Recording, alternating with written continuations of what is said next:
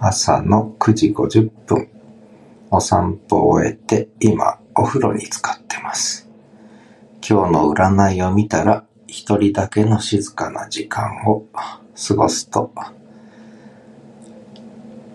いいと書いてあったので、今日は一人だけの静かな時間、自分だけの世界を過ごしたいと思います。ということで、今、のんびりお風呂に浸かってます。最近お風呂からの一声の収録が、あ、はじめもも収録したか。えーお風呂からの収録増えてますけど、まあ、いいですよね。えーそんな感じで、皆さんは占い見るんでしょうか私は占い信じてるわけじゃないけども、自分とは別の視点を得るために占いを見てます。ではまた。